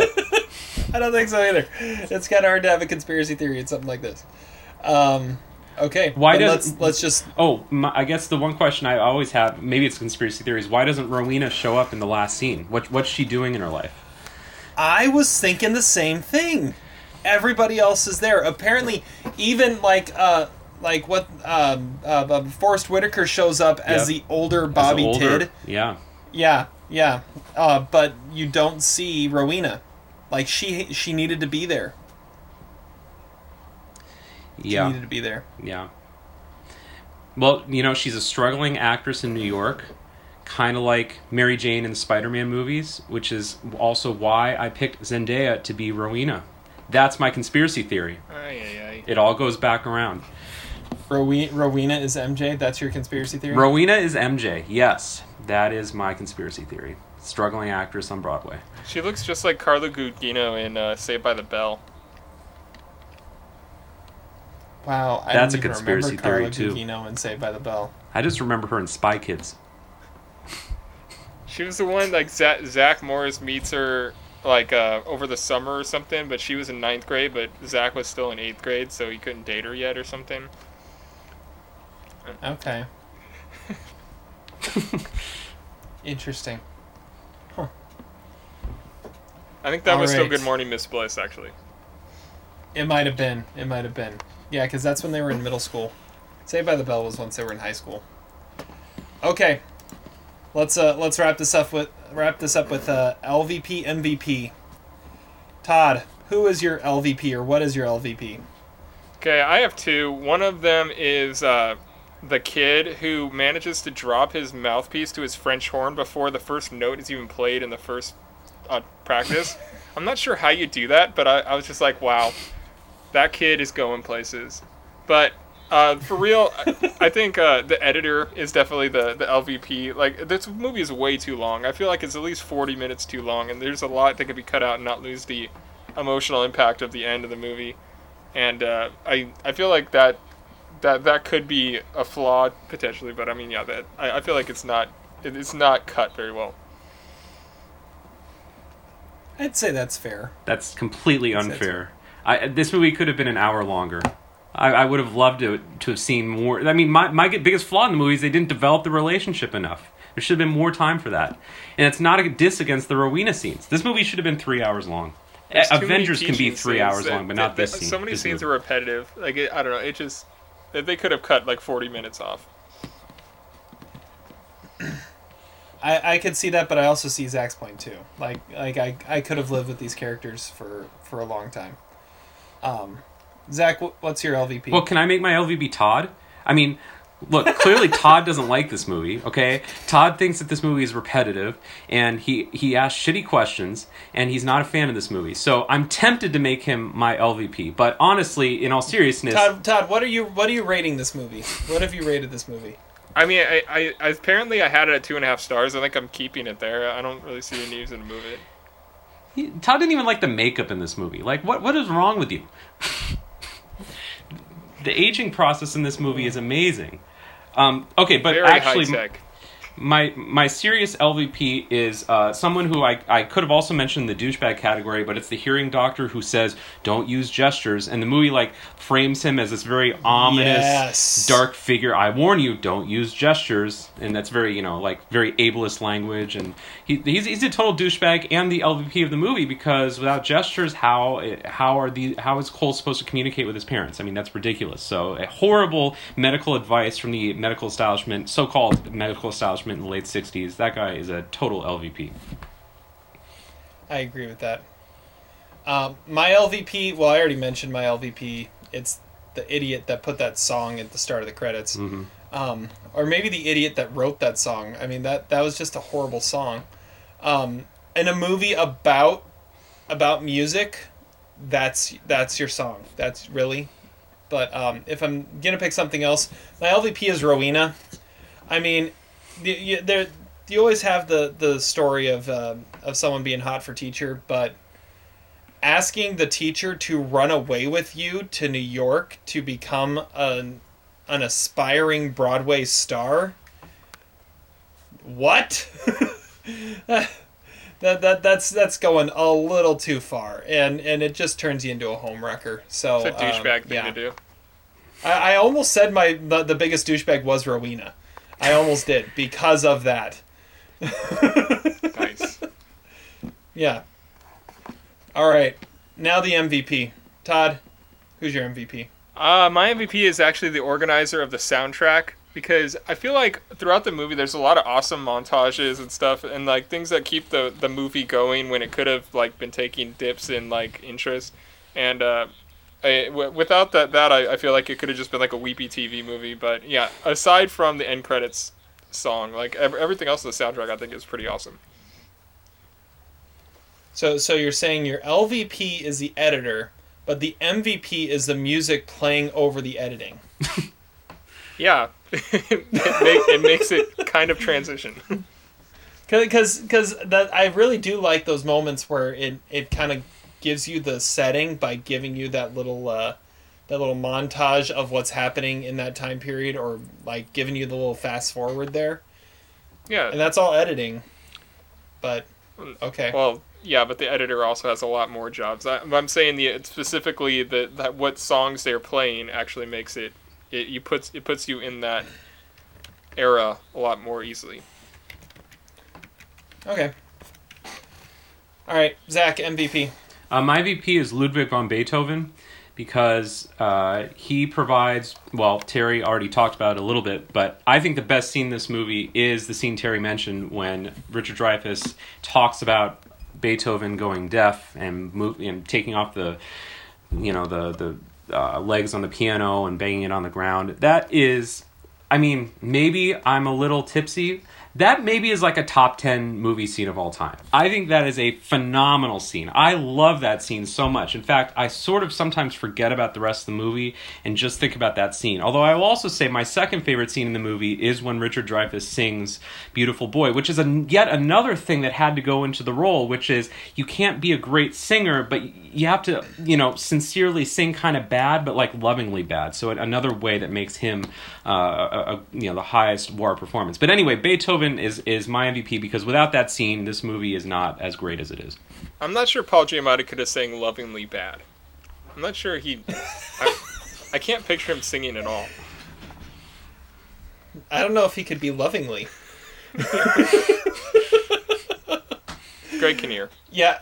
I, I don't I don't know if you could say he was a that that was a top ten scene of all time, but I think it's safe to say it might be a top five like classroom scene of all time. Because at that point, all the all the kids are completely riveted. Well, that was that was like, it, but, that was his Oscar moment. That close up on his face was his Oscar moment. I don't know if that's the clip they played at the Oscars. It should have been, but that made me think for just a second: am I really right giving my ninety-five Best Actor to Tom Hanks? Maybe I should just say screw it and give it to Richard Dreyfuss. You give it to Tom Hanks over Nick Cage? Oh well, yeah, I guess. I don't know where my thinking is anyway. I don't know. They, they, yeah, maybe you are. Yeah. Split it three ways. All right. Well, uh, my M V P, I'm going to go with Principal Jacobs. Because uh, if it wasn't for her, like, like she is like the dream boss to have as a teacher, the dream administrator to have. Because if it wasn't for her, Mister Holland would have never been a good teacher. Like, she's the one that calls him out and challenges him to be better.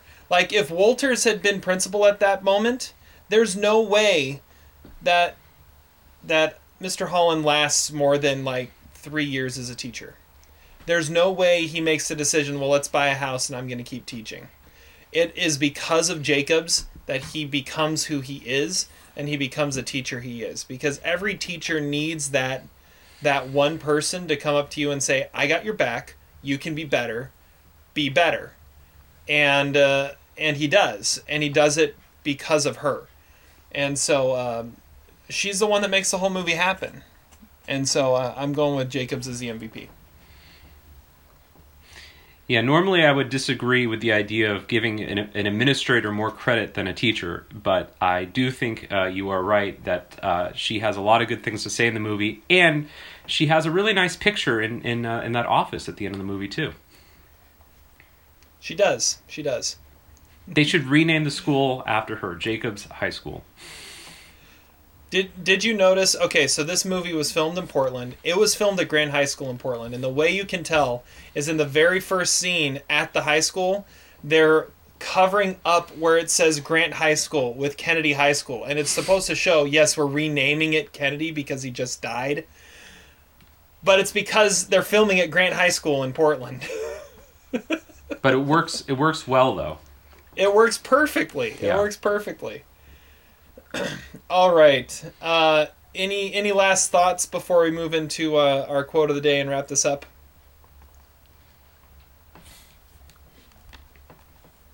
Do you think Do you think uh, Statler ever wrote that essay about music as the language of emotion? Single space with annotations. Uh yes.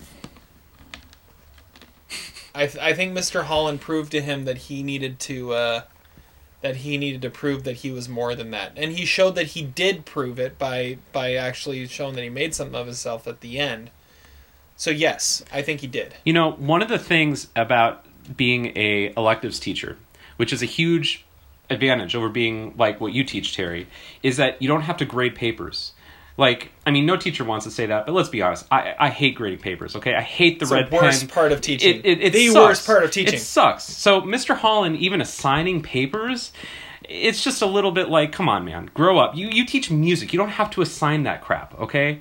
Like, I'm so glad I never have to grade anything like that. And it's Not, honestly one of the best parts of my job. Not going to lie. Every time I assign an assignment, part of me goes, crap, that means I have to grade it. Every time. uh, all right.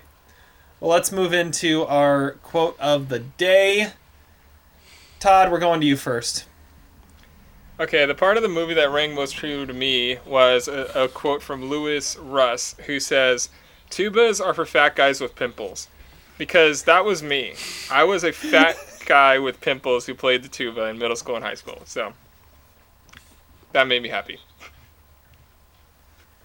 You, you, I, I don't think you could really say you were a fat guy. Mister Paul Walter Hauser should be Principal Walters. Vice Principal.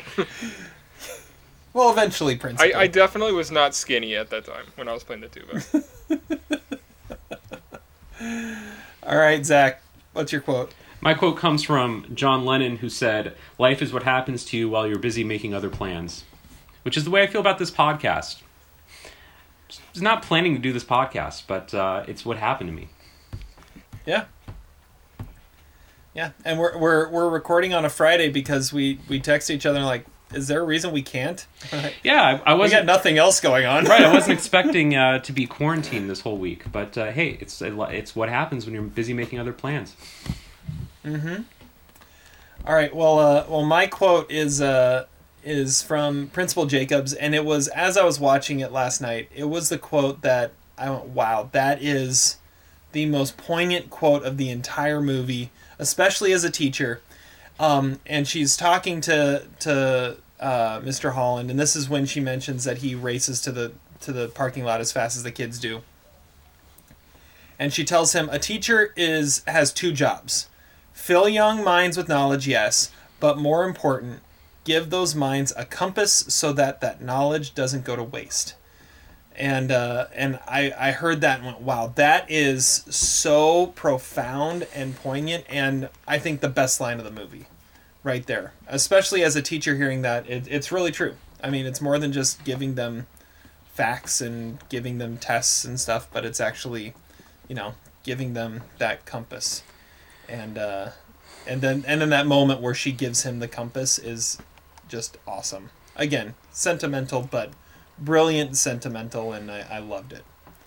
And another lesson of this movie is, you know, everyone should really love music, because if you don't love music, then you hire people on your movie that pick bad songs that are terrible and ruin the whole movie. So learn to love music. Everyone should be like Russell Hammond. I dig music. That was going to be my quote of the day, actually. What? I dig music? Yeah. You can tell Rolling Stone magazine! uh, Alright, well, with that, we're going to bring this to a close. Thank you guys so much for listening. Make sure you subscribe, rate, review on iTunes. We're also on Spotify. You can find us there. Uh, find us on Twitter at Almost Sideways. Uh, and uh, find us at almost sideways dot com, where we have all of our movie ratings and reviews. We'll be coming back to you. Oh, maybe in a week, maybe two. We'll see how uh, how life's treating us in a week, uh, and uh, we'll come with some uh, some other stuff to talk about. But until then, have fun watching movies, and we'll catch you on the flip side. Despite your crass behavior, I'm glad we were able to do this together.